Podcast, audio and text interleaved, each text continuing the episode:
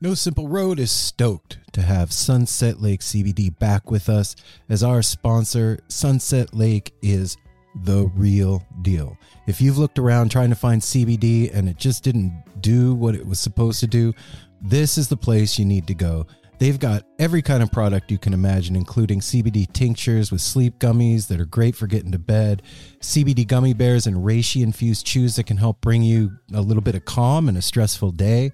They've got salve, they've got smokable hemp flower that's great for folks like me that don't want to get stoned and paranoid but want to have the benefits of cannabis. Well, now you got it. And they even carry CBD products for your pets, man. I'm saying this is Darwin approved stuff. Go over to sunsetlakecbd.com and check out the full range of what they have. This is Vermont grown right to your door and they're giving you 20% off. So put in the promo code NSR20 when you're checking out. You're going to get 20% off your whole order and I know you're going to love it. They even have subscription options open for you. So you don't forget to get your medicine. Go check out Sunset Lake CBD everybody.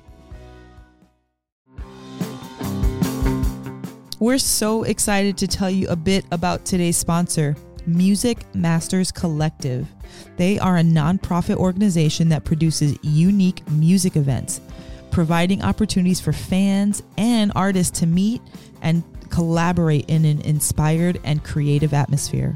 Music Masters Collective events give you the opportunity to learn from world class musicians like Oteil Burbridge, Steve Earle, Richard Thompson, former members of the band, the Milk Carton Kids, Nikki Glaspie, the Fab Four, and Shawn Colvin, and so many more. At an event like the Milk Carton Kids Sad Song Summer Camp happening this July, you can expect immersive classes, evenings of entertainment, excellent food, and a space for a lucky group of folks to learn, co write, workshop, and perform with like minded peers, all with the guidance of Kenneth Pattengale, Joey Ryan, and some of their favorite songwriters.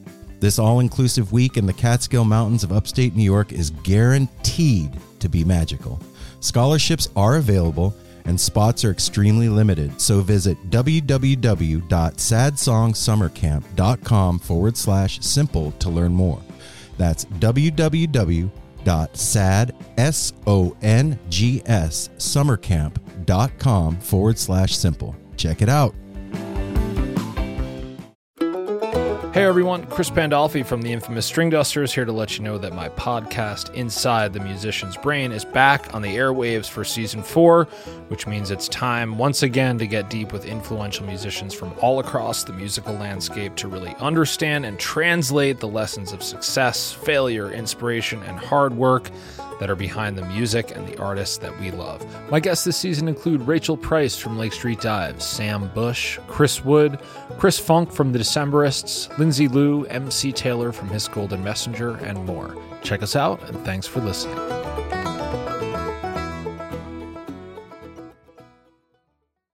Hey guys, this episode of No Simple Road is brought to you by Shop, Shop Tour, Tour Bus. Bus. Head over to shoptourbus.com or at Shop Tour Bus on Instagram to check out their fabulous array of Grateful Dead inspired, stupendous, superfluous, magical Stirpoofless. Artwork. Perfless? Wow. and shirt You know what designs. I'm looking forward to? what?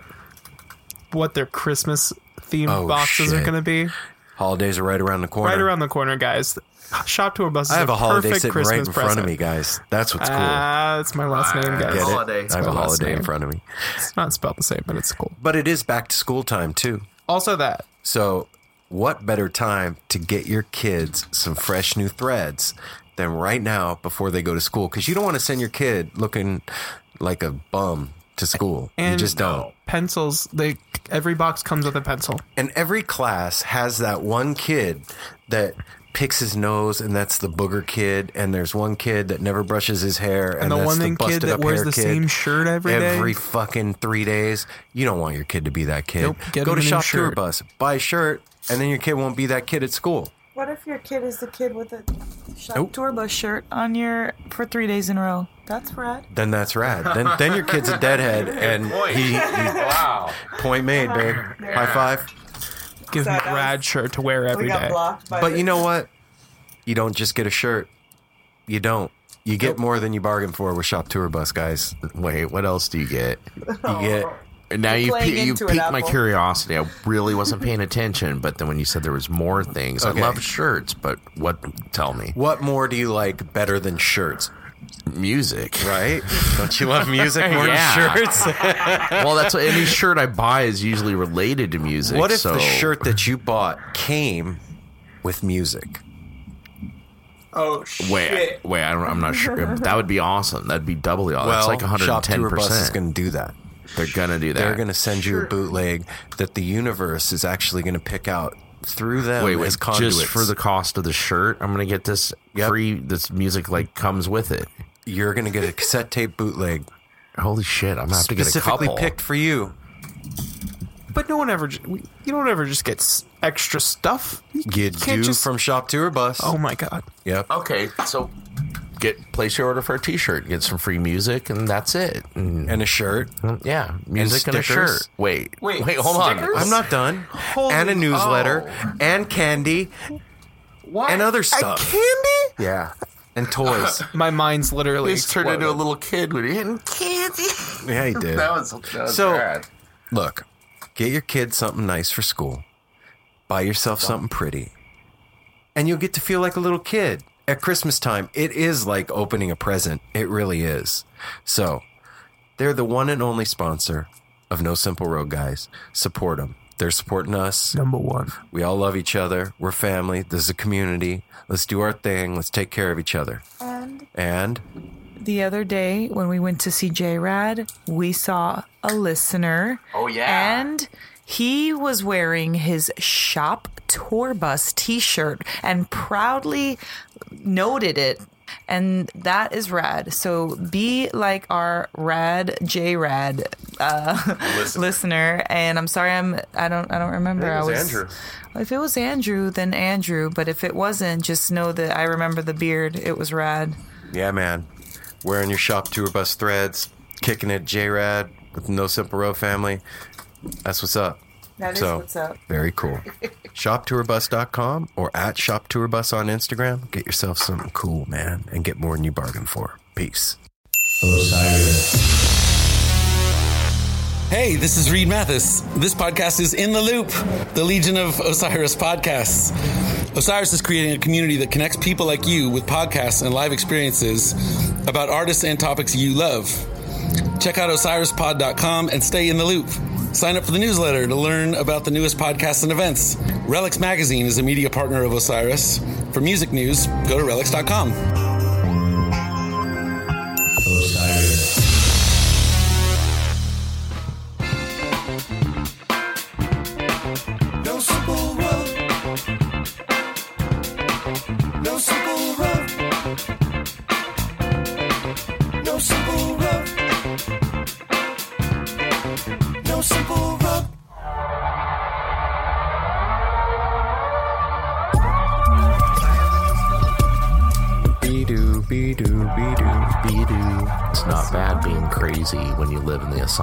what I was going to say to you earlier. I, uh, absolutely. I fucking agree 100%. So, yeah. Hey now. No Simple Road family. How's it going out there, guys? It's Aaron It's Apple. Mel. in the house. And I'm here too. Ryder's in the house, too. Well, okay, I'm lying. None of us are in the We are house. not in the house. Got to rephrase that. I'm gonna, we're on the porch. And hi, how's it going? We hope everybody's doing good out there, enjoying their time, their week, their day, their weekend, wherever it is that you're at in the time and space continuum. Statistically speaking, probably a drive of yeah, some kind. or you're at work or at the gym. Hi guys. Hope you're enjoying yourself. This week's episode is Reed Mathis. And man, you know, whenever we do these interviews nowadays, whenever we're done, we're like, that was my favorite interview ever. But I have to say, this is one of the few interviews that I actually was teared up during and moved me to the point where when it was over, I didn't know what to say anymore. Like, this cat is deep, deep, deep Yeah, like the it was ocean. edu- this was an education, a newfound respect for music. Mm-hmm. I I learned stuff about Beethoven that I didn't even know I needed to know, but needed to know. Um, and how to hear it, hearing it differently. And this interview fell on our lap. We we did not have this planned. We went into uh, I can't recall right now who we were about to interview, but we were waiting there, and then here sits this unsuspecting. Jazz Is Phish. Oh yeah, Jazz Is Phish. This unsuspecting sweetie with his baseball cap, chilling, waiting to rehearse, and it's freaking Reed Mathis, and it it was just a very special interview, you guys. So much to say, but like, don't know what to say. So yeah, we're we're back in this like walled off area at High Sierra Music Festival, and we were gonna interview Jazz Is Phish, and we went back there to like check it out and make sure everything was cool. And I walked back there, and I've been listening to Reed Mathis and Electric Beethoven since that album came out. I fucking dig that shit. And so I follow Reed on social media, and I had hit him up when I found out we were going to High Sierra. I had hit him up, and he said he wanted to do the interview, but we had been missing each other, and it just didn't materialize. it Just didn't happen. And so we went back in this place to check it out, and there's this dude sitting in a chair, and there's nobody back there. It's completely empty. And there's a tree with some chairs and, a, and an ashtray for smoking just to hang out. And there's one guy back there, and it he's sitting there with the baseball cap on, having a smoke. And I look, and I'm like, I think that's to myself. I'm like, I think that's fucking Reed Mathis. And I, I like kind of looked at him a little closer, and I was like, holy shit, that is Reed. And I'm like, you know what? Fuck it. I'm gonna go say hi and introduce myself. So I just strolled up to him. I was like, "Hey, my name's Aaron. How you doing, Reed?" He was like, "Hey, how's it going?" So we started talking and shooting the shit for a minute. And I go, "Hey, look, man, I would be remiss if I don't ask. We're here doing interviews. Is it cool if if we do an interview while you're here?" And he was like, "Absolutely, man." And I was like, "Okay. Um, how about tomorrow at 1.30? And he was like, "Okay, great." And that's how this happened. The universe wanted us to interview Reed and wanted Reed to be interviewed by us. for a So, damn good reason. yeah, it was magic, man. It was. I can still feel the weight of the conversation at this far after, and it's been several weeks. And Like, didn't Yeah. want him to leave. We like Can we move in? no, it was just yeah, we could have talked all day. Yeah, that's what I mean. It was like so enthralling to hear this story and like I love story time. That's one of my favorite things. I love to hear people that know what they're talking about tell a good story. Like it's one thing to read it for yourself and that's awesome too, but when it's somebody's narrating it and you can just feel free to go let your mind it, you know picture whatever they're saying and I like Aaron said, I didn't know I wanted to know about Beethoven, but i wanted to know about when- Beethoven. he when you have he was like an enthusiastic teacher. Well, he said Like, that when we when we learn sat from. down to before we interviewed him when we asked him if we could interview him. He I don't remember how it came about, but he said, "I I take every conversation I had and treat it like it's the most important conversation I've ever had in my life." And he wasn't fucking bullshitting. No. at all. No. And like you said, Mel, it's always awesome to hear a good storyteller, but it's even more awesome when that storyteller knows what's under the hood of his story and can unpack it and explain it to you in a really deep, insightful, meaningful, touching way. So to hear it put the way that it was all put was really cool. Well, yeah, and he's um, an amazing musician. Like uh, we're just talking about Reed as not just we're talking about Reed as a person, and to boot, he is an incredible. Like everything, everything that he plays, it's just very skillful and and then just w- so chill. So you guys are really, really, really gonna enjoy this interview. I, this one's I've been like patiently and not patiently waiting to come out. Yeah. Like. I really want to hear Yes. this interview. So before we get to the interview, let's do the business. We'll do it quick. We'll get to this one before the 30 minute mark, I promise. So follow us on Instagram at No Simple Road. If you're on Facebook, we're at No Simple Road over there. Head over to nosimpleroad.com. That's where you can get all your No Simple Road merch. We still have some shirts left. We have the amazing, wicked, awesome design skull logo pins up there. We got stickers, and you can also click on the family tab there, and that's where you can sign up for the No Simple Road newsletter and find out all the news, sports, weather, and information about No Simple Road. Also at nosimpleroad.com um, is all the past episodes and all the current episodes and anything that has to do with the show that you want to find out. It's also a contact thing on there, so if you want to get in contact with the show, you can reach us through there as well. Head over to patreon.com forward slash no simple road. Now, look, guys, this is how we build the community. This is how, you know, we do what we do. It's how we keep the lights on of the show. We pay for our hosting. We do all that stuff. And I, I know it's a weird move to, to reach out and ask the community to support a thing, but this show is 100% listener supported.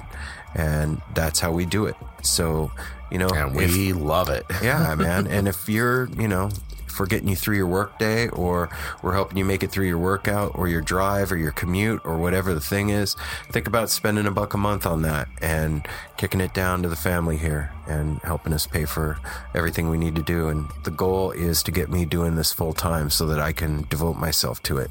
So it's not just empty dollars, they're cute dollars. And when you do that, you become a Chan donator and you always will be as, much, as you can. Little baby cute dollars. Baby cute dollars are cool, guys. The most important thing you can do for the show, though, guys, is leave us those five star reviews on iTunes or whatever podcast platform you're listening to the show on. That is how more people find out about the show. And when they type in, you know, jam band podcast or Grateful Dead podcast or um, psychedelic podcast or whatever podcast that makes us come up relevant. So leave us those reviews. It just takes a second and it doesn't cost you anything. And it means the world to us. And I have one right here pulled up um, from Jazzica making work more enjoyable. It has been so great finding you guys. Now I'm trying to figure out how did I find you? Anyways, I love all of the subjects you all touch on upon and again, you make me feel the same as I have felt with my Burning Man family. There is hope for us all. So yeah, I have a hard time putting it into words, but I have to say I would love to be on the porch with you all. My husband and I are metalsmiths here in Florida and I work for a jewelry store here. I have been somewhat miserable at work lately because I'm just over my art being used and abused and always working on poorly crafted, mass-produced jewelry. However, every day since I have found your podcast, the day, the day seems to go by so much faster, and I feel as if I'm right there with y'all. Keep up the good work and living the dream. By the way, I have some Wolfman whiskers waiting in the mailbox to try. Can't wait. Mm-hmm. Much love, Jessica. Oh. So see you guys. That's some so cool. just Jessica took the time in her day to write such an awesome review and, five stars. Don't get down on your job. That's so cool. I think metalworking is so I think she's down think- on where I- she's yeah, at. I know. Not- it's she- still it's be, yeah. be stiff She upper seems to be That's loving what she's cool doing. thing. Yeah. And if you don't, She's gonna be doing what she wants. Yep. If you don't feel like writing, you don't have to write anything. You can just click the five stars and move on in your day. It takes about 30 seconds, guys. There's a lot of you listening, and, you know, if half of you do it, the show will explode. So it's you. It's you that I'm talking to that feels like I'm talking to you right now. Go ahead Everyone and do right it. now, stop. Stop. Grab a coin. Do it. Flip it. Everyone who flipped it and got heads has to write a review. Everyone who got tails, Just leave on. the five stars. Yeah. Piece of cake. There you go. Everybody did it. We had like 10,000 reviews just now. Yep. Boom. So I want to talk about one more thing before we get to the interview. It's been a long, long, crazy, crazy summer. We've all been at it hardcore this summer. And I wanted to share something with you guys that I learned. And I know that all of you out there will appreciate this. At least those of you out there that allegedly take sacraments at shows and do stuff. So, you know, Curveballs happening, Dead and Company tour happened, High Sierra Music Fest happened, The Gorge happened, Phish Tour happened, Playing in the Sands coming up. That's a lot of tripping, man. That's a lot of psychedelic, you know, screen time. Just saying. So, if the sacrament that you're taking is of the chemical type and starts with the letter E, then I have something that will help you. Go out and get yourself some 5-HTP vitamins and some magnesium and start taking that shit now. Remember to take your magnesium, guys. Malate. Magnesium malate. And magnesium, like straight up magnesium. So, magnesium allegedly will help with the jaw clenching and general well-being afterward. Also, if you clench your jaw normally, like I used to clench my jaw a lot at night, and since I've been taking the magnesium, it doesn't do that. So, like, Yep. just for jaw clenching in general. And 5-HTP is the precursor in your body, allegedly, to serotonin. Nobody on this show is a medical professional. Nobody on this show is what do you what do you, how do you say it? Uh, authorized or nobody. Don't- we're not fucking We're doctors, not man. We don't know what the hell we're we talking just about. read some articles online. Bunch of hippies telling you what to do. So we tried it a couple times and it worked kind of good for us. yeah, so there, whatever. But take that. The 5-HTP is the precursor to serotonin in your body, and when you take MDMA, serotonin gets dumped, and then you are at a deficit for it, and you feel like doo doo for a few days afterwards. Well, if you take 5-HTP for the week before and a few days after, it really, really helps, man. It helps with that emotional hangover Yep. when you feel like everything's gray and everything you watch is sad and movies make you cry. All that it helps with that. Ryder, Doesn't take Ryder rid of started it. crying the other day, telling us about. He was he wasn't even Okay, watching. He was Inside Out telling us about sad- Inside Out. It's a sad. He was. It was fucking hilarious. It was. Anyway, That was. if you're going to take the 5-HTP after a journey, wait 24 hours. Okay? That's my pro tip for the week, guys. There you go. That's a good pro tip. Magnesium malate, vitamin C, 5-HTP. Go to the vitamin store, spend a few bucks. Not going to hurt you. And it'll help. I promise. It's really great. It helped me. Make promises. Well, I promise. okay. I promise for me that it helped me. How you Okay, like that? there you go. There you go. That was. So anyway, Reed Mathis, guys. This cat's amazing. What's up, Mel? Mm, No. Apple was trying to tell me to. What? No, she should do the. Oh, okay. Wow. That that was a hard bump right there. We just Yeah. went over speed bump, but you guys are with us Aaron and we're was still on in the the car. speed bump, I Aaron. well, I was When I confused. was- I was I'll be confused. Yeah. Anyway, guys, You're dragging. you're from gonna the bumper, fucking motherfucker. enjoy this one. I promise. Here's Mel. Without further ado, guys, sit back, relax, and enjoy Reed Mathis. With the. Darren's like, I'm getting in here. You guys go here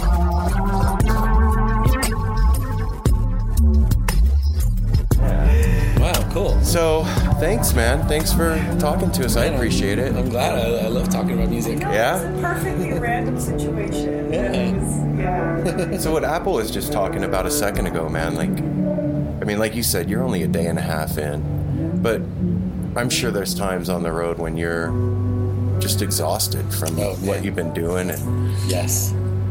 what do you do? Like how do you when you're up there and you're playing and you're walking up onto the stage and just thinking like I don't know, man. Like Well, what's the deal? How you get through it?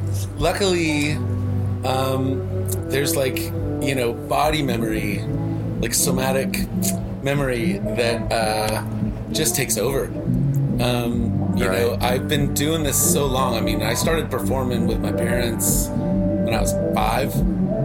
You know, Wow. so that would be 1981 and uh, so i you know and my parents are musicians and performers and um, a lot of people in, in my family so i learned along with the alphabet how to carry yourself on stage and um, all this stuff you know that's just really basic learning for me like way early But not basic for everybody else. That's maybe not but Yeah. but for me i could be sick you know i could be you know in a depression or something or whatever and the, the minute it's time to play i mean i've had serious back pain vanish when i go on stage.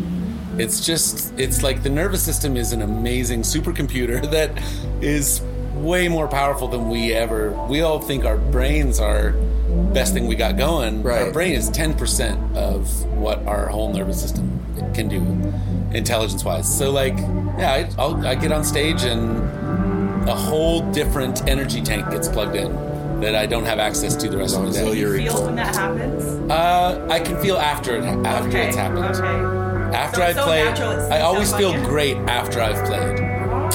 But there was a time in my life, um, like 2000, 2001, 2002, 2003, around that time, when I was doing, you know, 280 shows a year Damn. um, and didn't literally didn't have an address. Like we didn't go home. We just toured year round, um, and never got hotel rooms. You know, like uh, Sleep like in the live- car, driving. sleep in the car, cra- meet people at the gigs and crash on their floor.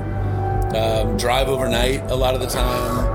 Um, driving shifts, you know Yeah. and um, I was that was like basic training, kind of like I Yeah, boot camp. I have a capacity for that that um, that I built up over years of living that way, which is an insane way to live. I could never do it now. You have to be in your like early twenties to It completely takes you out of your any kind of comfort zone that you have physically.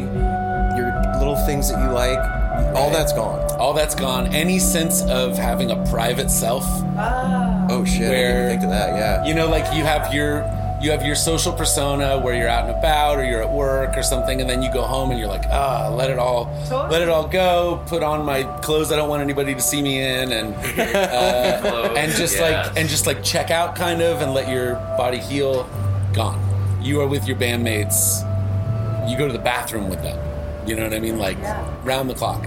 So that also that's like less of a good thing i feel like in the long run like i feel somewhat scarred by those years from that experience Wow. Like a Uh, price. It Yeah. it took yeah something. like it took something it that- exacted a price from you. yeah, there's a there's a some significant scar tissue on me from that but the positive side is the work ethic and the Right. and that my body is just trained like you know if you go up to a martial arts expert they could be drunk and uh, out of it and not paying attention if you go to attack them from behind their body's gonna okay. fend you off automatic yeah, yeah. Yeah. so i've got that as a performer basically that, that scar tissue is, is part of the creative bag of tricks too though right like isn't that a place that you Um, can pull from I mean, scar tissue, like, I would say more like coping with scar Oh, tissue okay. can be a creative source.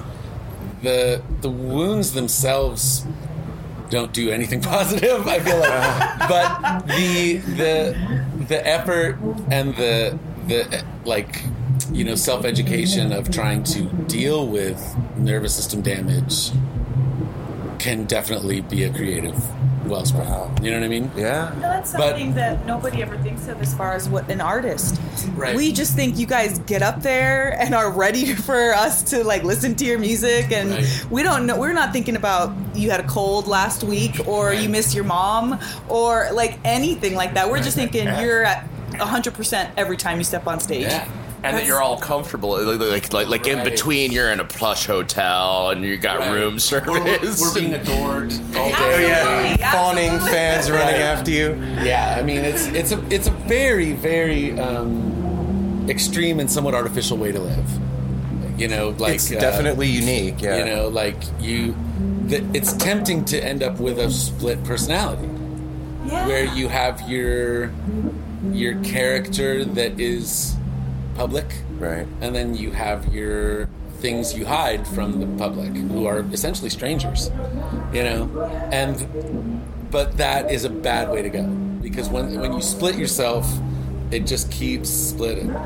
There's no end to that it doesn't you don't just get to have two parallel identities. They get further apart. So then that one fractures and that one fractures right and, then it- they they then can't heal each other and you can't you can't bring your spiritual resources to bear on your public problems Right, stuff like that like you Oh, wow. it's you have to use a lot of or I, I have found that you have to use some some awareness and some discipline to keep some of your actual vulnerability in public situations like what I'm doing right now yeah and, you don't know us from uh, Adam and yeah. you know, and like not not split that stuff off, you know.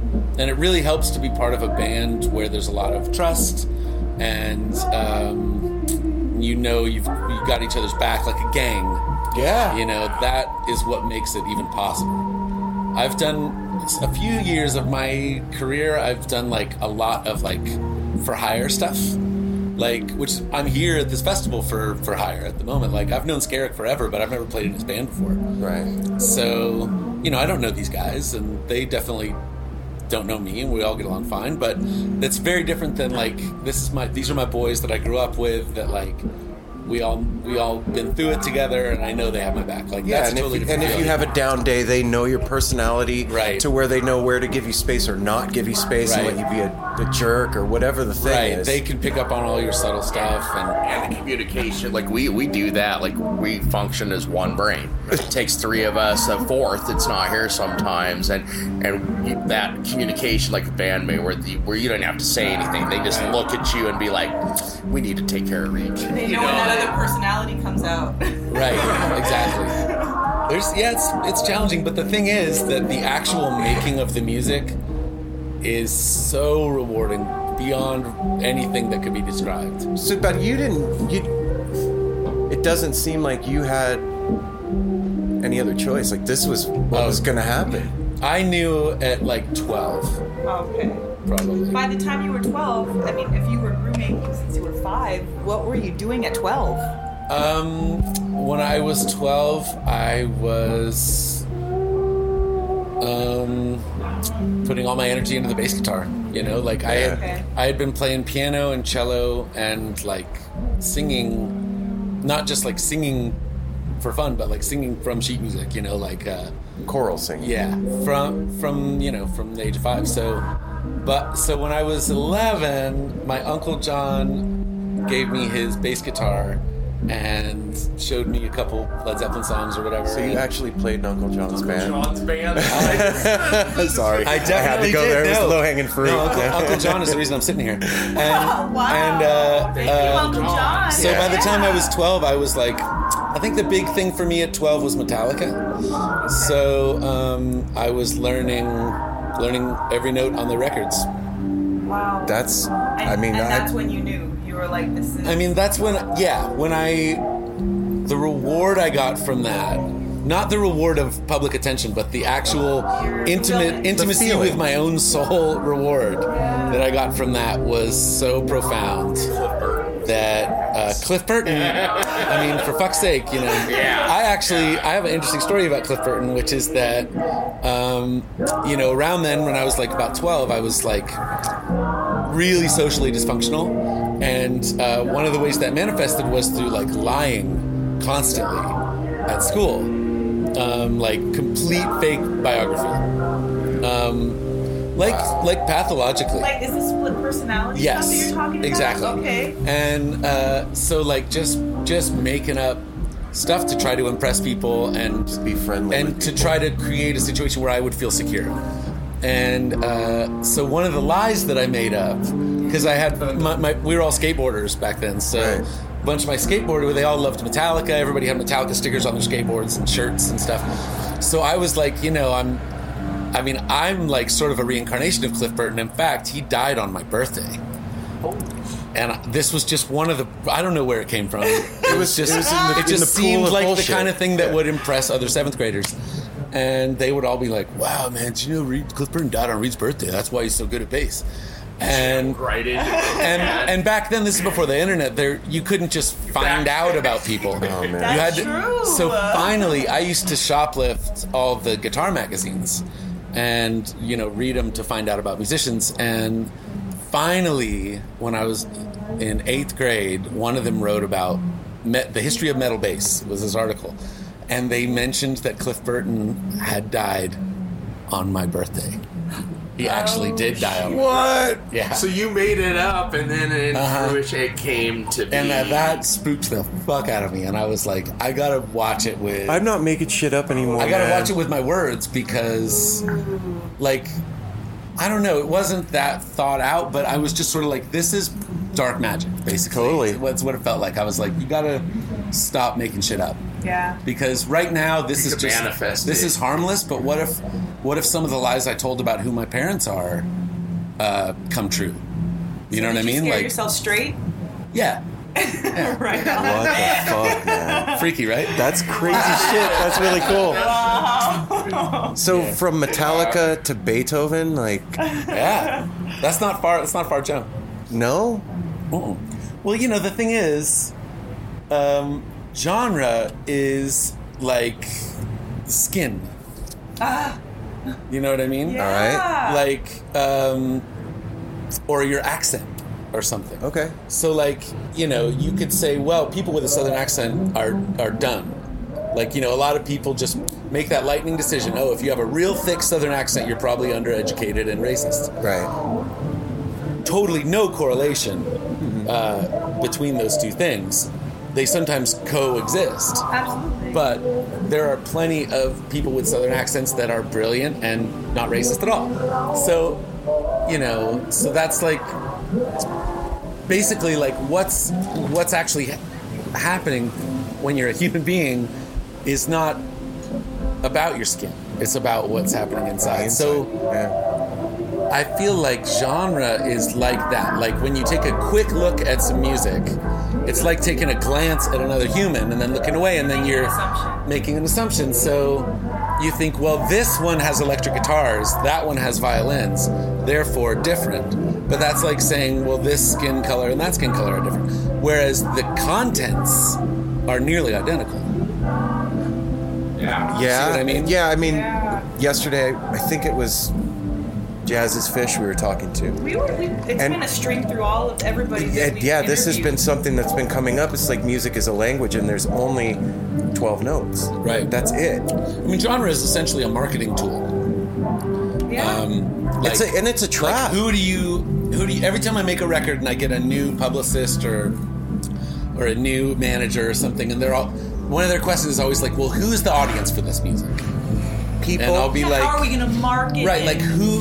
Where do we buy advertising? Basically, that's what genre is. It's like um, it's a it's an assumption about you. Yeah. You know. Yeah. And when you buy into it, you're agreeing with those assumptions. Wow. You know what I mean? Like, like it's like, oh well, you know, like those algorithms you see on like on the internet when you, you see the ads where they're like, well, if you liked Miles Davis, then you'll probably like this awful other thing that our algorithm says is like Miles Davis. That couldn't be more different than Miles Davis, but their algorithm thinks they're similar. Yeah, computer has no feeling. Like, well, if you like Phish, then you must like this totally mediocre, uncreative jam band from wherever you live. You know, like it's like no, no, no. What I like about Phish isn't that they're a jam band. What I like about them is that they're innovators and genius and warriors and all the stuff. You know what I mean? Like it's like the the things that I like about it are not what you would assume. So with Beethoven. That's that, that's basically what's going on there. It's I like mean- what I like about it isn't that it's classical. What I like about it isn't that it has violins. What I like about it is it's those aren't the things I what, like about what it. What do you like about it though? Um, the gut, the gut feelings that he articulated. I mean, he's he's one of those people that was like a shaman. You know that um, you know that some people in, invent because they want to be inventors. Right. Other people invent because their nervous system is doing something extreme. It's in them. Yeah. You know, Jimi Hendrix wasn't like, you know what, I'm gonna reinvent the electric guitar and I'm gonna create a whole bunch of new sounds. He was just trying to get give Get it voice to what he was actually experiencing in his body. Do you know what I mean? Yeah, Uh, I do. it- that was not conscious to Yeah. to make the guitar do those things, which now we take for granted. Every guitar player does those things, but he he wasn't like I'm going to start a new kind of guitar playing. You know, he just did what he needed to do for him. right. You know, and and he died at 27, so we didn't even get the sound of that evolving. We just No, got we didn't the get to initial hear it grown explosion, up. really That raw. you know but beethoven was a person who you know didn't have any formal training and he was orphaned at 15 and he had two little brothers they lived in a small town uh, and he started gigging to feed his little brothers. See, when you're telling, I'm sorry to interrupt, but you're telling the story like this, it, it's. I could read this in a book, but hearing it from you like this, Right. the Well, coolest fucking thing, man. Thank you. You just have to. The way to think of an artist is to is to compare their life to yours. Yeah, I, I feel like, how you said that gigging. Yeah, because yeah, that's nobody why I would s- assume Beethoven's, Beethoven's gigging. gigging. That's Well, not the- the language of back then. He's so got his guitar and. How do you know it wasn't the language of You're back right. I don't. I don't. All you know is what classical musicians now yes. are like, but they're reenactors. Wow. They're like Civil War reenactors. Well, like some of that history, Amadeus, I mean, they were nuts. Some of them just dark raven nuts. And Well, they're they were no different than us. I mean, Yeah. I mean, 200 years is not enough time for evolution to have changed what being a human feels like. Right. you know. So he's gigging to feed his So brothers. yeah, at 15, and then once his little brothers were old enough to fend for themselves, he moved to uh, Vienna, which was like moving to New York. Okay. You know, like where are all, Going to the big where are the time. gigs? Where where can you actually do really well at this? And he start and he made up a fake backstory. He made up a, uh, like Bob Dylan. He made up a fake last name, and uh, and told people that he was the son of a of a king in an obscure And there was no internet, so nobody could and find nobody out. could check. and but he was so good at the piano that they that he started working you know and back then piano had just really been invented um, before that people played organ and harpsichord Harpsichord, yeah. so piano was like a generation old at the time Okay. kind of like when hendrix found the guitar it had been around But nobody was doing it like nobody that. had made a volcano erupt with it yet. and he, his shtick was that so pianists were touring Europe at that time, Okay. uh, just performing solo. And so his shtick was when a famous pianist would come to Vienna, they would go and play their showpieces, and then he would go on after them and play back what they had done, like a tape recorder With no with trans- no mu- sheet music.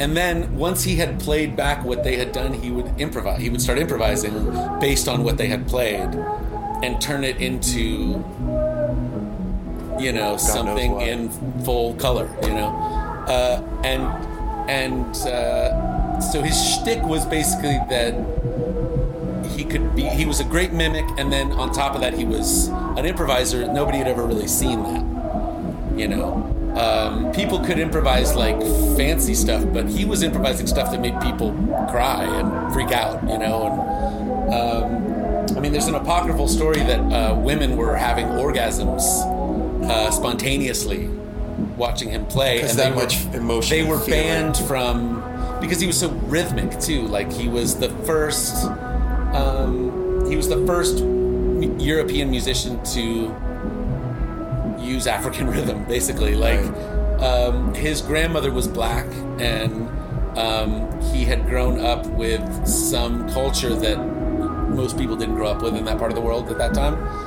And uh, he's all through his life, he studied African culture, African music, Indian music. He was super So it into sounds like magic was infused yeah in what he did. that and he was a he was a cultural he was a missing link between cultures that was unprecedented So when you start digging into that as a musician, like a lot of musicians play Beethoven, like you said, they're Civil War reenactors. Right. That's not what you did, man. no It because from the listener standpoint, it feels different. Well, yeah, and well, the thing is, he got that career going where he was getting this reputation as a pianist, getting to where he might be able to be one of these touring guys too, because they all came from money. Back then, the class system was serious. So, uh, and he was working class. He was poor, you know, which is why he changed his name and all that shit. But just when it was starting to click, he was like in his late twenties, and he and he was becoming famous, and then he started going deaf out of nowhere. No injury, nothing.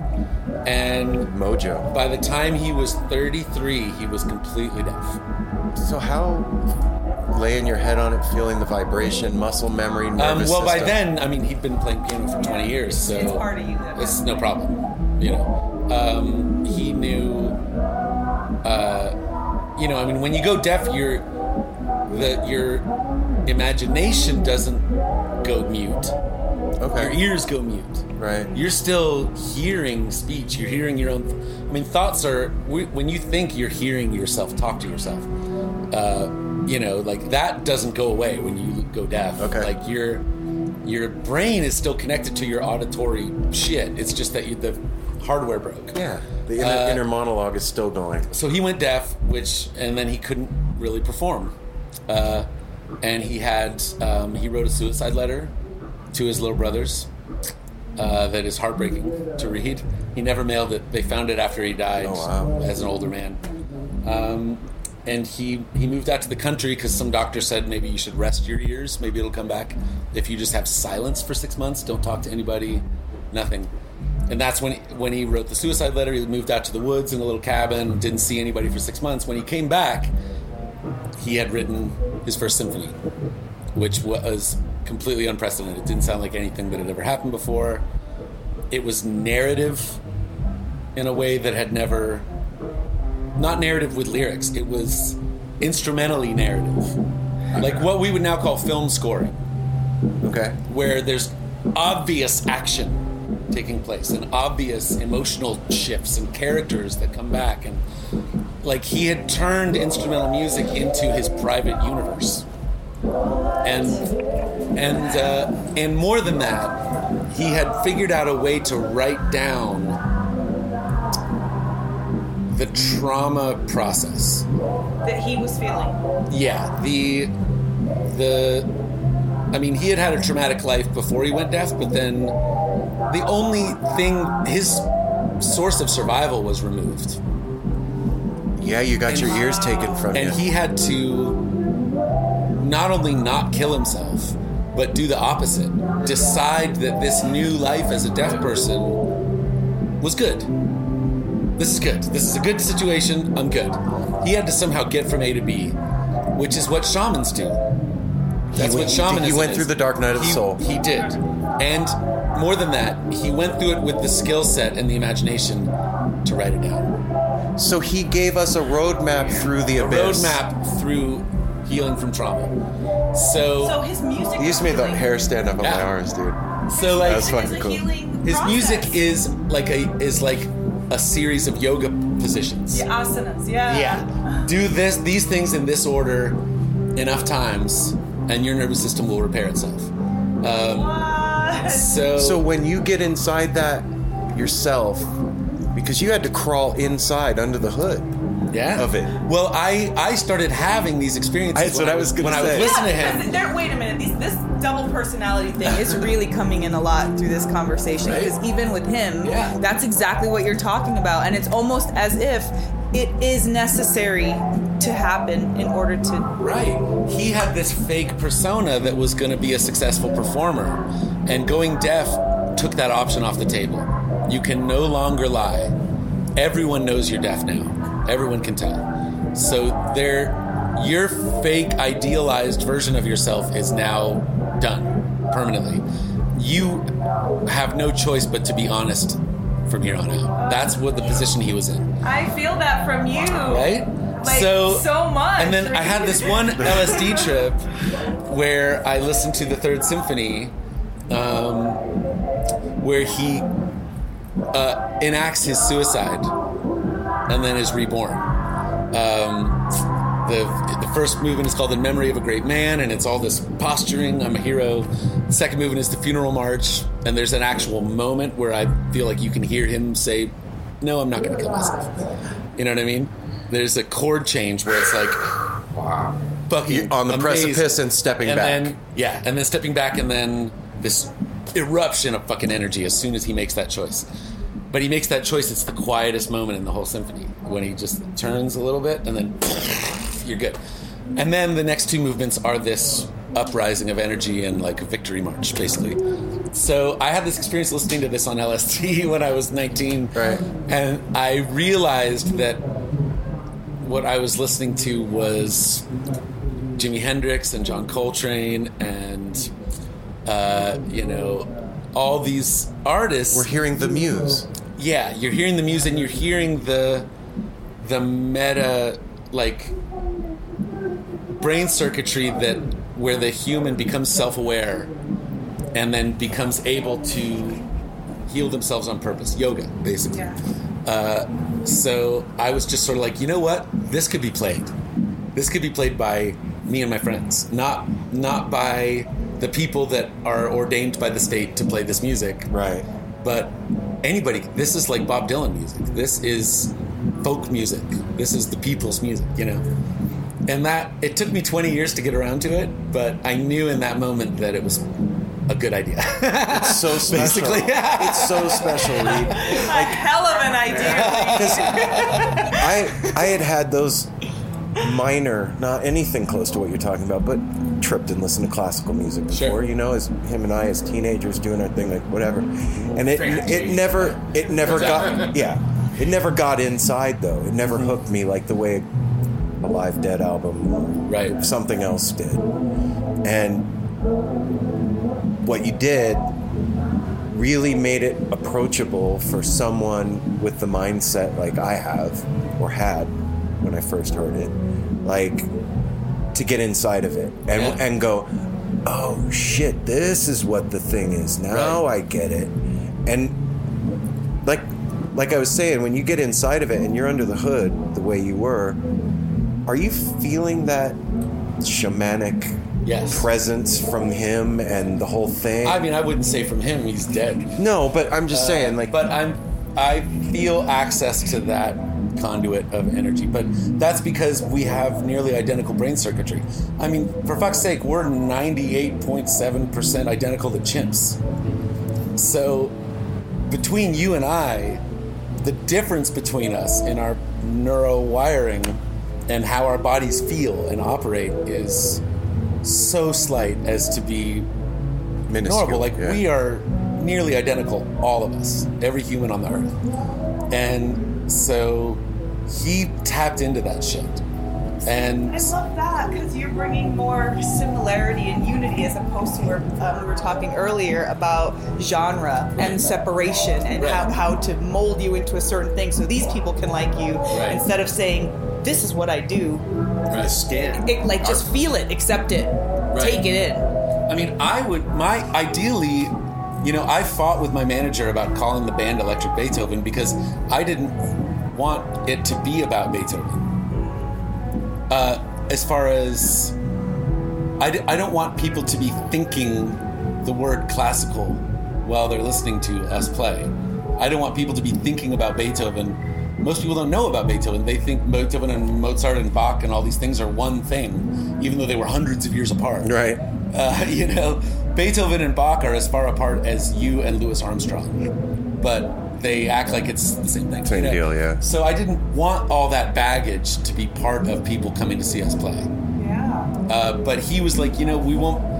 We'll we'll have a much easier time promoting this if we just say what it is. So I was like, okay, whatever. And he put the word electric on there because of LSD, I guess. Um, Okay. so Well, I guess that makes sense. I didn't even cross my mind, but yeah.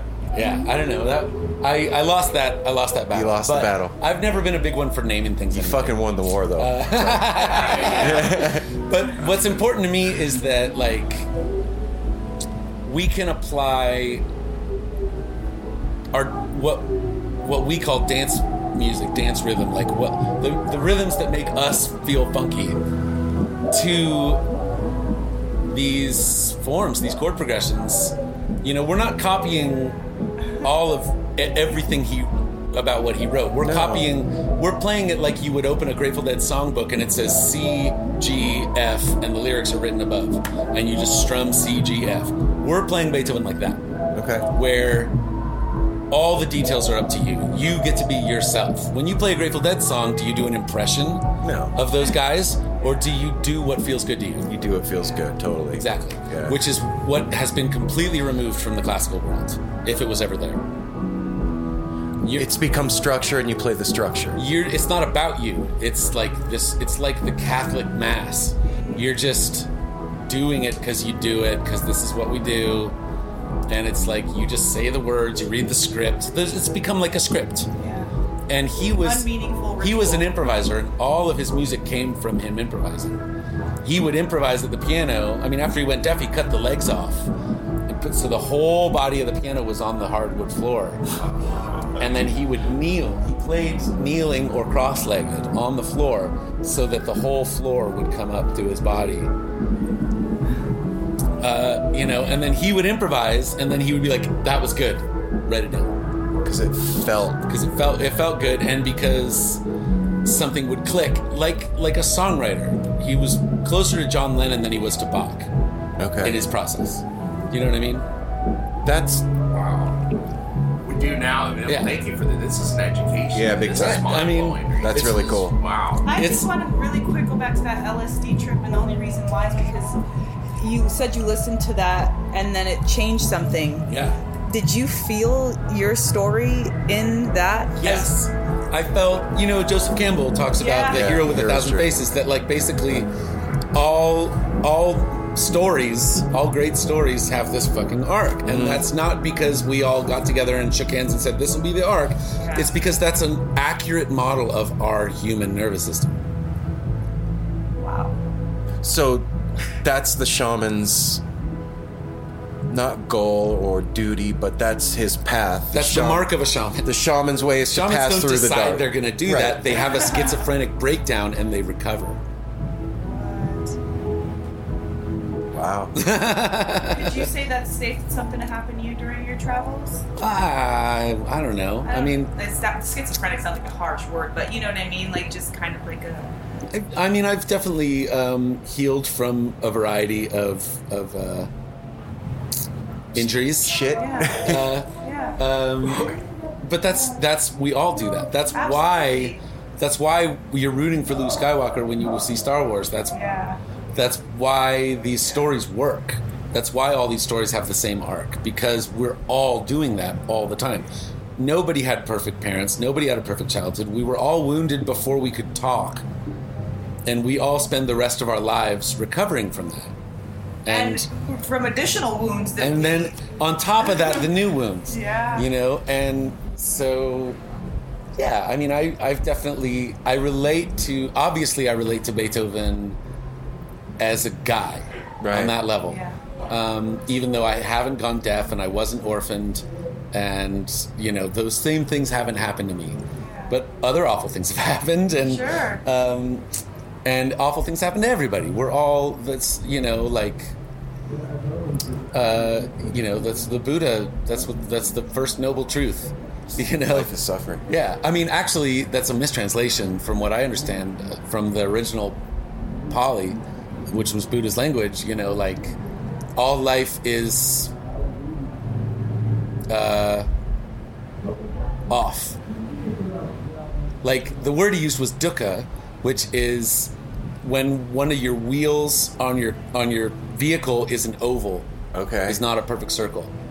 So it never Warped. It's never smooth. Basically, he's like it's never gonna work.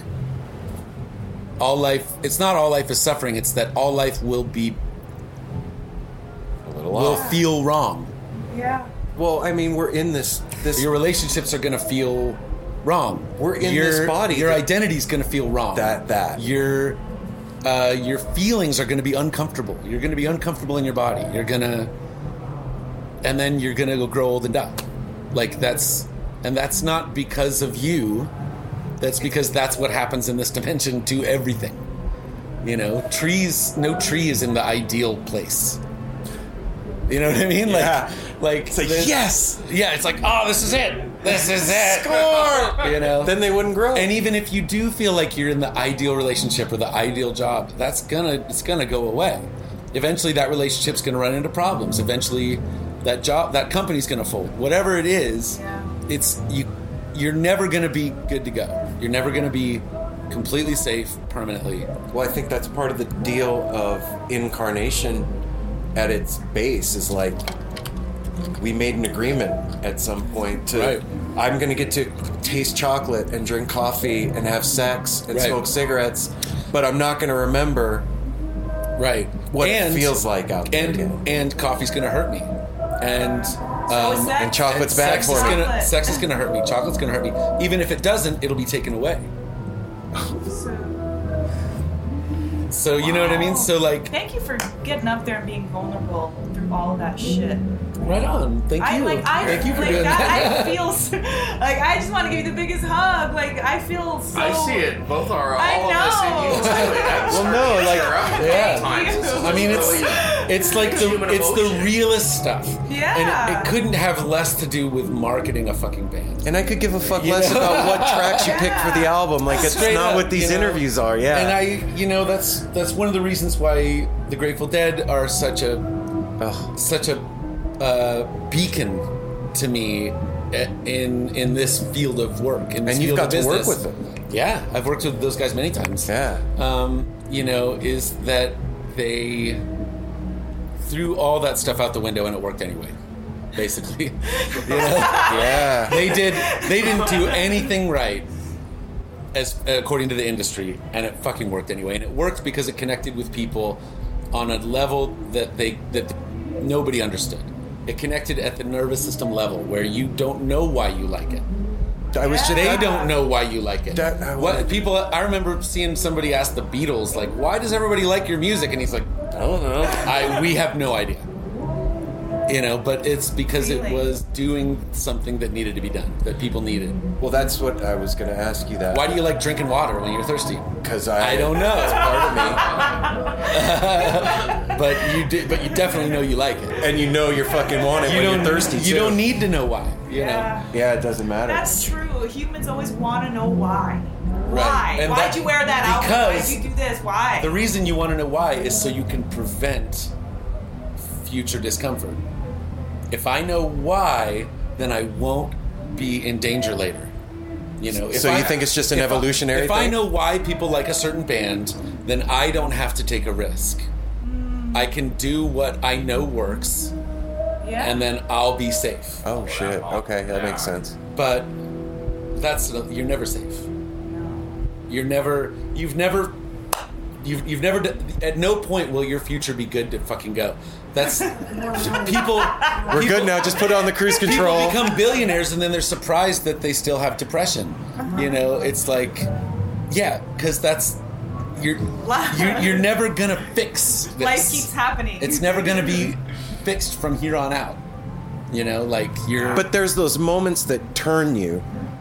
You're going along and you get turned. yeah, And those are the for me, like that's what I've stayed after. Yeah. Like the going to my first dead show was one of those moments where it, boom, different trajectory for the rest of my life. Totally. Meeting her, totally. boom, having a kid, boom. Yeah. And those things have happened over and over again. But it always seems to me like it's music is the thing. Yeah. Why is uh, like that's I want to know the why. Uh, I mean, and I'm not asking some- you to. I have some information on that, which is that um, music a uses more parts of the brain than any other human activity, except maybe sex. Okay. But if you li- if you go under an fMRI machine where they can see what parts of your brain are active, it's like Alzheimer's patients that can't remember their spouse's name can remember music, can respond to music. like the You know, music never stopped. Oh, that kid, yeah. Where they, did you see where the kid replays the music? Yeah. Yeah, it's it it it somehow accesses the verbal part of your brain without using any words. It accesses your the memory part of the brain without containing any and memories. some spiritual part too. Yeah. Because I mean, gosh, when there's just times where I just have to hold my hands up and Yeah. like I'm reaching for something. I don't know what it is, but I'm feeling it's coming from somewhere. Yeah. Through the music. it aligns it aligns the different parts of you and it helps them communicate with one another so that you feel less tension inside yourself less stress you feel and if you're at a show you notice that that's not only you and you suddenly realize that you and people you've never met have a lot in common. And you realize that at a at a unconscious level where it really has an impact on you. And uh, you know that's that's the power of live music you know is like it goes past words. It goes past um, knowledge.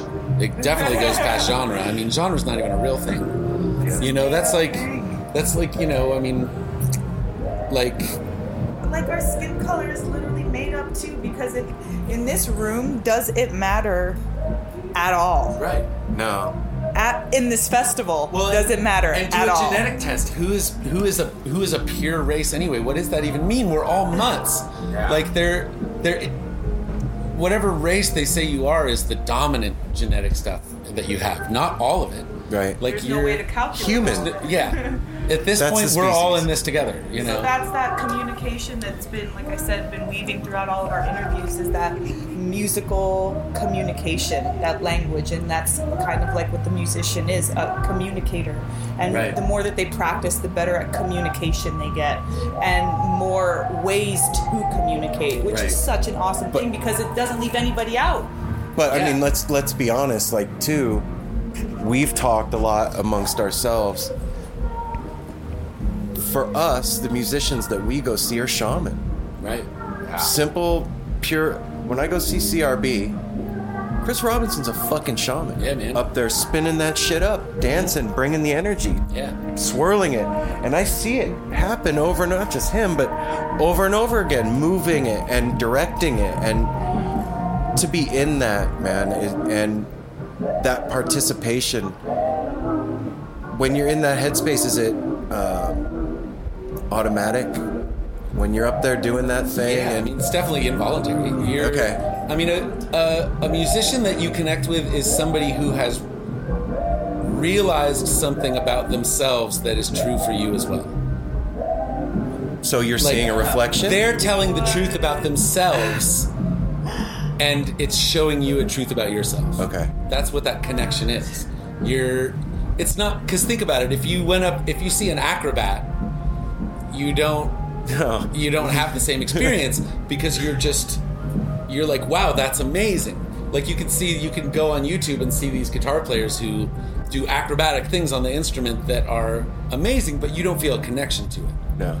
the the, the reason the the great music the great musicians are the people where you say me too buddy like i, I i've had that same experience like maybe you didn't even realize something about it that they're showing you but they're showing you something about your experiences They're showing you a memory of they're, yourself. they're helping you integrate your own experiences Absolutely. That's- Sturgill Simpson last night. straight up man His i was freaking listening to his lyrics- voice and i was just Dude. like whoa his lyrics it like and the way that he said it's like so haunting in the beautiful the most beautiful way i've ever heard and it, at times it wasn't even a full pronunciation of the word it was just the sound and the tone and it was like Yeah, it's like it ugh. does something to you physically. You're not Yes. thinking, It's "Wow, visceral. this is good." yeah it's not You're having a me visceral my arm a experience. certain way Nothing yeah like that feeling. of- And to me, that's the goosebumps. only music that's that's worthwhile. I have no time for anything else. Like, I, I want that. It's that visceral experience or nothing for me. I, I felt like that too when I found all this. Like, I don't want anything else. I don't Yeah. want to be anywhere else. I don't want to do anything else. And obviously, life gets in the way of Sure. all of that, and you have to do your thing. But like, having the opportunity to to be around it, it's done everything for my life, man. Me too.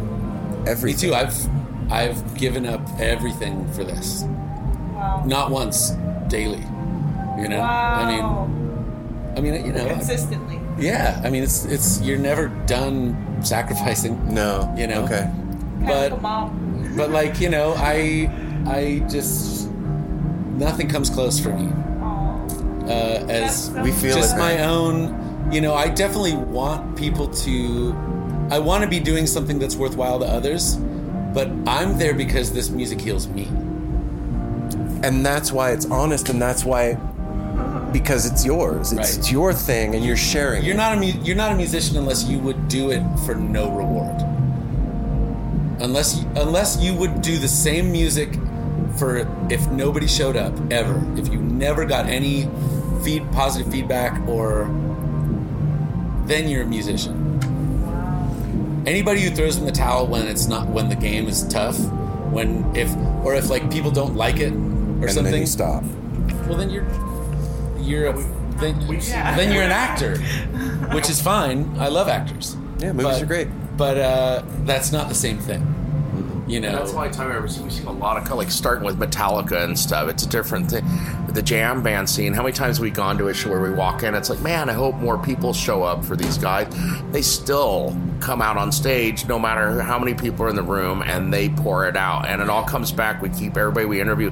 The word truth keeps coming up again and again. Then we got to be true. We did that when we started this. We learned getting in it. We just got to be true. And people say that. It's like we dig your truth, your openness. You put yourself out there, Yeah. and it comes back. That's Well, then, so the river isn't less wet if nobody shows up to the river. You know, I mean, it's if it's your if it's in your nature, it's in your nature. It is, and yeah. and like you're not doing it for an audience. You're just doing it because that's what you do. You don't. You know what I mean? Like You're not. like- the donkey isn't like. I'm being a donkey right now. Right. Yeah, Exactly. He's a fucking donkey all the time when you're there or not. Exactly. Yeah. I mean, for a lot of people, that's what playing music is like, and a lot of audiences assume that's what it's like for us. That we're there because there's an audience, and because we feel amazing performing. To we want all this social feedback, you know, and but that's not that's not it. That you know, No. that's candy, not nutrition. You know, you the the thing that makes this shit worthwhile happens if if people are watching or not. So there's the. It's gonna happen whether people are watching or not. Yeah. And What is a city without its music? The legacy of the New York Philharmonic is incredible. Nearly two centuries of history. That's a lot of music and a lot of stories. I was sitting on stage for the very first time thinking, I can't quite believe this is happening. Join me, Jamie Bernstein, as we explore the history of the New York Philharmonic. It's the NY Phil story made in New York, a podcast about a city, its people, and their orchestra. Listen wherever you get podcasts. for me, I feel like there's really something bigger going on right now. Yeah. At this time. Tell me more. 'Cause This, okay. So things are so broken out there, divided, messy. There's the media. There's all this programming coming into everybody's heads. Totally. And they're scared and have walls in front of them. And then they come to something like this. And they see everybody smiling and sharing their stuff. Mm-hmm. And then they're getting the vibrations of these this music. And the mm-hmm. shaman are up there spinning up the energy and moving everything. And their lives are changing and their hearts are opening. And there's a revolution happening. Right. In in my opinion. Yeah. But it's not raised fists and screaming in the streets. It's this coming together and having conversation, sharing music, feeling what it feels like to get along and to be together. Yeah. Because it's anti- it's antithetical to the world Yeah. that we live in right now. Right. Because the world tells us that we don't have enough, that we're never going to get there. Yeah. You're not good enough, you're not pretty enough, you're not thin enough, Right. you're not white enough, you're not black enough, you're not whatever enough. And you come here and you're like, wait a minute. Nobody gives a fuck if I stink. Right. If I, right? Yeah. If I don't have water, somebody will help me out. And here we are. And then the cherry on top is the vibration that comes. Yeah, man. So there's, yeah. It's wonderful. It's that's the reason that that this is a community. You know, And I think it's doing real, real, good. Yeah, it's not entertainment uh, that's over when you leave. Not candy. It's it's like a yoga retreat or something. It's like it's good for you. It's genuinely good for you. vibration is getting stronger. Everything we go to, the more we do this, it just the vibration. And a big thing we talk about a lot is like kind of a resurgence for us and a lot of people was when they did the Grateful Dead Fare Thee Well. For uh, all of a sudden, it seemed like there was a resurgence, and we see it here. Like we see the to More see these mainstream and to see these kids like that are they're 16 18 in their early 20s and you used to kind of look at that and be like they don't get it they're just putting on the costume and stuff but you get out here and you dance with them and you talk to them and you smile and you hug them they fucking are getting it and it's Yeah. getting Kids are stronger hip. and it's Definitely. growing And you can't know what they're what's what they're experiencing. no You know, they might get it, but not know how to express that for another ten years. yeah You know, Well, and that's I know when I came in to the whole thing, like there was older heads that thought you didn't get it, probably. yeah, and, and and took us under their wing in a lot of ways too. Like, don't fucking do that. Don't talk during the fucking show. Keep your mouth shut, man. Listen Right. to music and Right. whatever their trip was. But there has to be that thing to keep it going. And Yeah. I just I see it happening, and like like he just said, it's getting stronger, and it's spilling out. And like you said, it doesn't stop when the festival ends. It's not like I go put on a tie Right. and go, you know, and whatever. It- this is who we are. Yeah. And the same way that music is touching those people, everybody's so disconnected from each other. They have the illusion of connection through their phone. But there's people that go through an entire week without ever talking to another Yeah, person know. or looking them in the eye. Yeah. And so having conversations like we're having right now and then sharing it, it's healing Okay. for people. Yeah, and it includes them, so they feel like, like you said, maybe they just don't know how to articulate it. And so, but by being Mm-hmm. I part didn't. of like listening in, like, yeah, that's what I mean. I couldn't say it because their vocabulary and their communication is through a machine, and so when they're hearing Yeah. live people, live music. Um, real events that's when they start wow like they, they feel it they're getting it they just don't have the language yet to say it which those generation those 20s and late teens they're amazing. These kids are going to be capable of things that we we can't even dream of yet Right. Oh, they're yeah. yeah, they're These- raised like bu- we're talking these kids, these little kids. Oh you my see, gosh. These festival and like jam, but it's obvious they've been on the road. Like we, I saw one yesterday, and I, I was like, "Look at her go!" And, and Dad looks proud as can be. Dreads been on, you know, he's he's a road dog. He's like, and she's only fucking four, bro. she's like, man, and now the crowd looking like determined, man. Where, where her head's at? A oh, four? Holy shit! Watch out, you know. It, it's just great. It's so cool to see this. It is Yeah, it so healing. So, one one last thing. Yes, sir. So, as we're talking, I'm, we brought up all this, and for us, when we started doing what we're doing, there wasn't a clear intention in the beginning. I just wanted to tell my story. Yeah. That was it. Yep. And then it started becoming its own thing. And we're in it, but we're watching it at the same time with detachment, going, what the fuck? Yeah. Holy shit. And then it starts picking up momentum. And you're like, do I put my hands in it? Do I keep my hands off? Do I just, you know what I mean? That, that dance. Uh-huh. And there's layers that have been added on as you go. Do you feel like that with music for yourself? Like it's constantly revealing itself as you go along? Or is it something that you just participate in at this point? Man, I don't know. I don't know. I don't know how to answer that. Okay.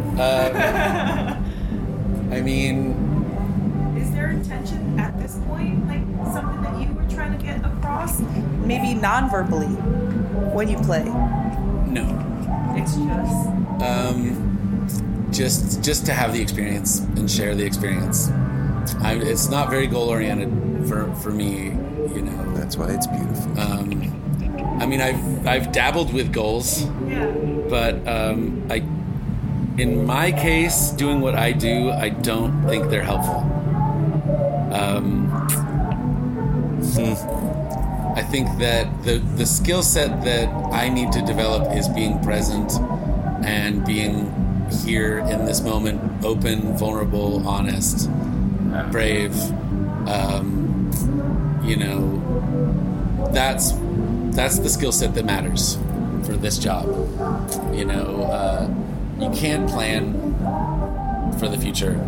If you try to plan, it goes off the rail. You did that to yourself in all of our interviews. We did like one, I think, where he was like, "Okay, I need to write down questions for this," and it sucked. Can't do it. He did two questions, and then he threw It's the notebook me. down and was like, "Okay, back to myself." So, Right. you I'm not going to put that- on Like the, you know, like the costume. Dabble. Charlie Parker.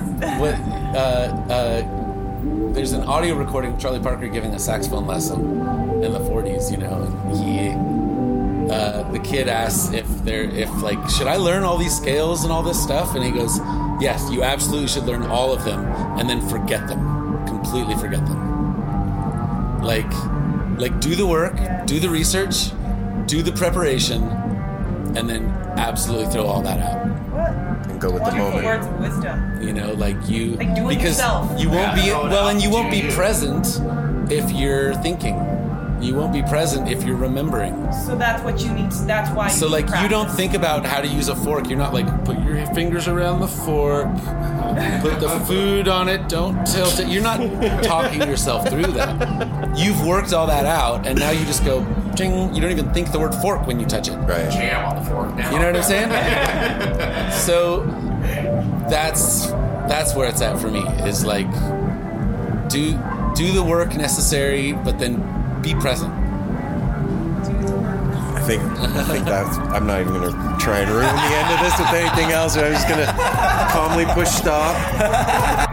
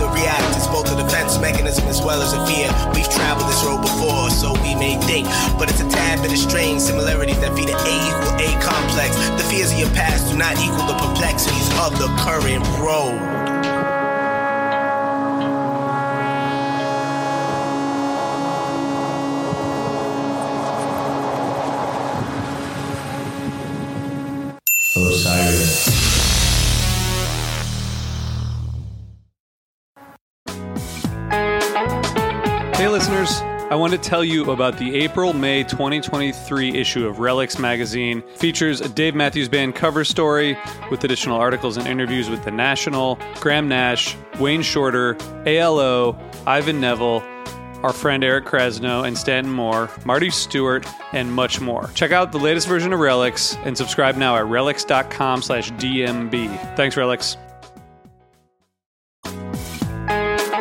Hi, listeners. I want to tell you about a cause that I'm involved with at Heritage Radio Network. HRN is celebrating its 15th year, and to celebrate, we're deepening our commitment to giving voice to the next generation of food system storytellers, and we need your help.